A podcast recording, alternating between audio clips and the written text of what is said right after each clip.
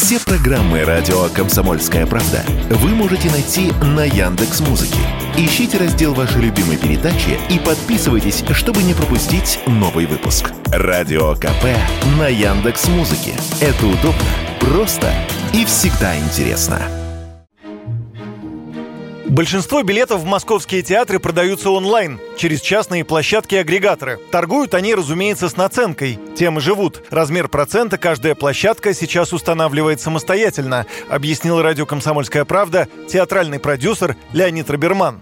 Когда мы начинали работать, наценка, вернее, маржа или процент распространителей составлял 15. И была только одна организация – государственные театральные кассы. Сейчас этот процент разный от 5 до 10. Он понизился, этот процент, в связи с тем, что возникла конкуренция и появилось много организаций, кроме э, театральных каст, государственных МТТЗК появился еще кассир, появился Яндекс, появился Билет.ру и разные прочие организации. В результате началась некая конкуренция, и они вынуждены были снижать свой процент.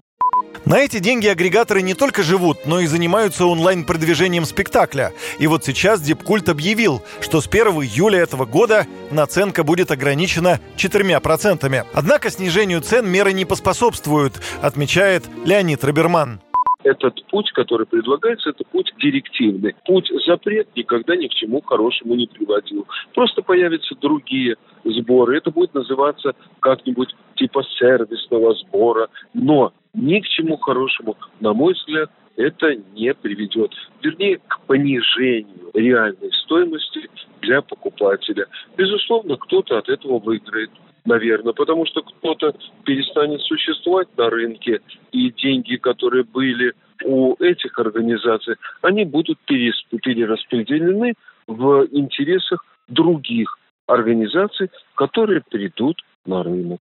Ранее этой весной московский депкульт сообщал, показатели посещаемости московских театров в прошлом году превысили допандемийный уровень. Юрий Кораблев, Радио «Комсомольская правда».